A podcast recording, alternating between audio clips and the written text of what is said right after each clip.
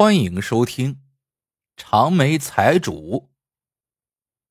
京城里有一个叫赵大河的大财主，他六十岁那年，一对眉毛突然在一夜之间变得特别长，用尺子一量，竟有两尺余长。他不知是福是祸，便找人去算了一卦。算命卜卦之人告诉他，这长眉乃是他的福眉。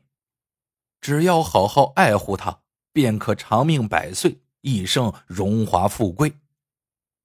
赵大河听了十分高兴，因为长眉挡住了视线，他叫人将它结成了麻花形状，垂在两颊。这样一来，看上去倒真是一脸的福相。当朝皇上听说这件事情后，给他封号，让他不用当差，却可以吃朝廷俸禄。谁也没有想到啊！这个赵大河发迹以后，就露出了邪恶的本色。他时时逼死手下的佃户，还常常将稍有姿色的民女强抢回家，惹得民间怨声载道。很快就得了一个绰号——赵大恶。不久，赵大河又把儿子弄到皇上跟前当差去了。他儿子呢？是个溜须拍马之人，很快也得到了皇上的重用，被人称作赵小恶。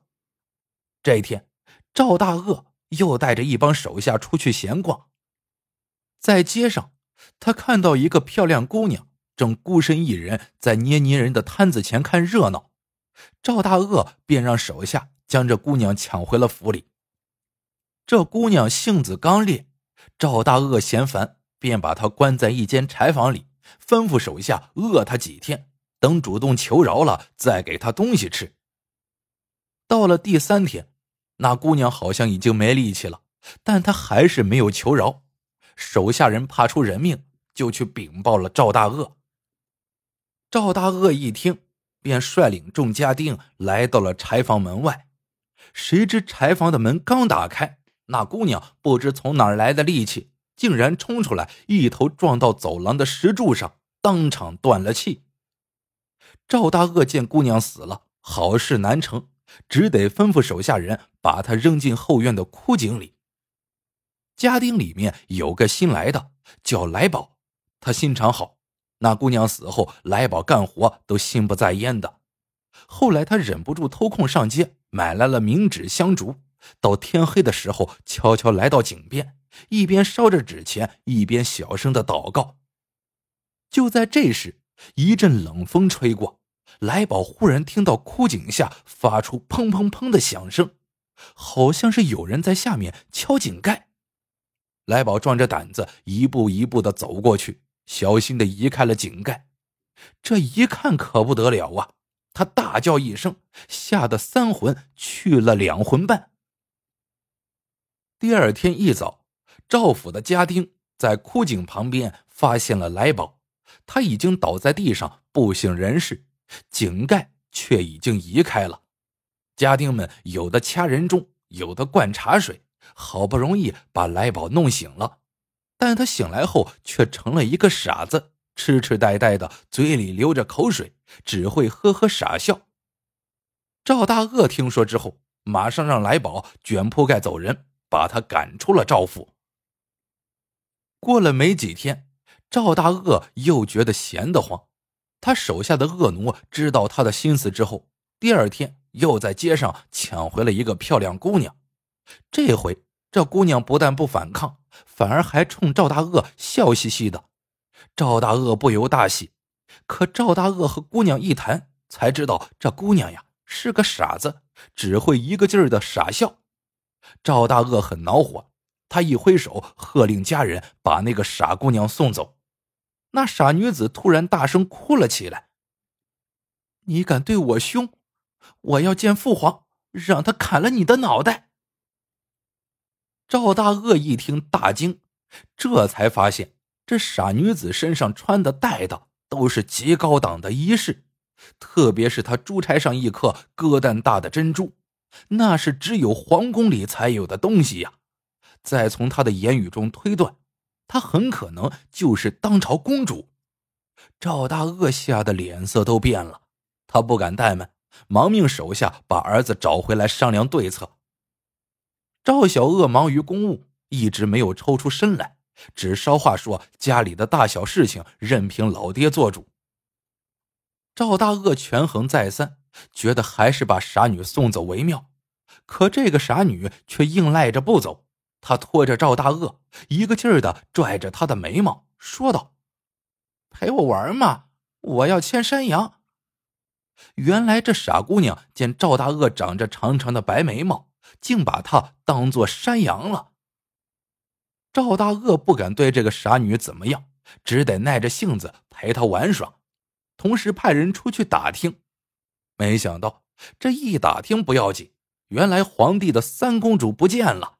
现在整个京城为了寻找三公主都乱作了一团。赵小鄂就是奉命在查找三公主的下落，所以才忙得没有时间回家。赵大鄂自知不妙，看来这傻女子十有八九就是三公主了。万一皇上知道是他把三公主抢来的，那还得了？他一时没了主张，再次命人去找儿子，说有了三公主的线索，让他速回。赵小鄂一听跟三公主有关，连忙赶了回来。可他一见到傻女，却连连摇头。她不是三公主，不过她的衣饰却是三公主的，想必是个知情者。马上把她带回去见皇上。说完，他带了傻女连夜进宫。赵大鳄送走儿子后，便上床休息。可这一晚上，他怎么都睡不好。每次一闭眼，眼前便是白茫茫的一片，紧接着就像是被人捂住了口鼻一样，喘不过气了。他大声呼喊，家人赶过来一看，才发现是赵大鳄的长眉毛。蒙住了他的嘴巴和鼻子，于是赵大鳄就命人把两边的眉毛剪掉了，这一下才算能睡个安稳觉了。谁知赵大鄂这回刚躺下，前厅突然有人喊道：“皇上驾到！”赵大鄂慌忙穿衣起身，匆匆赶到前厅，只见前厅灯火通明，儿子赵小鄂。正在皇上身边小心的伺候着，先前抢来的傻女子也在。赵大鄂连忙跪拜在地，山呼万岁。不料皇上一见他的样子，便有些恼怒，喝道：“长眉财主，你的长眉呢？”赵大鄂一呆，他正要解释眉毛的事情，却听到傻女突然怪叫起来：“哎呀，就是他把公主抢走的！”赵大恶惊的一屁股坐在地上，结结巴巴的说：“没有，我我没有。”他头上开始冒汗，他暗暗猜测：难道说那天抢来，后来又撞死的姑娘就是公主？这次呀，赵大恶真的是猜对了，这傻女正是三公主的侍女秀儿。几天前，因为三公主一时贪玩。带着秀儿溜出宫外，两人到宫外就互换了衣服。谁知道就在秀儿离开公主买东西的时候，突然有一伙人上前抢走了公主。秀儿当时就吓昏了，等她再醒来的时候，就有点神志不清，傻了。可怜她傻了以后，还在原地等公主。后来赵大恶把她也抢了去。赵小鄂将他送进了宫之后，经御医治疗后才清醒过来。皇上命人将枯井的盖子打开了，很快从井里捞出了几具女尸，她们都是被赵大恶抢来之后折磨而死的。虽然没有找到公主，却从里面发现了公主那天穿的衣服。赵大恶再也不敢隐瞒，只得老老实实交代了强抢公主又将公主逼死的经过。可一问到公主的尸体，他又说不出个所以然来。皇上顿时龙颜大怒，责令将赵家满门抄斩，诛灭九族。消息传开之后，京城里的百姓奔走相告，载歌载舞。有人说赵大恶的霉运是从剪掉长眉毛开始的，也有人说他的霉运是从长出长眉毛那天开始的。众说纷纭，反正那长眉毛压根就不是个吉祥的玩意儿。公主的尸体没有找到，举国上下不得安心。这时，赵家有个仆人忽然想起了一件事情：公主死后，紧接着来宝就傻了，然后就被赶出了赵府。不知道这和公主的死有没有关系？皇上立刻派人去来宝的家乡核查此事。没多久，信使快马星夜回京向皇上道喜。公主好端端的活着呢，只是由于脑子受了撞击，忘了从前的事情。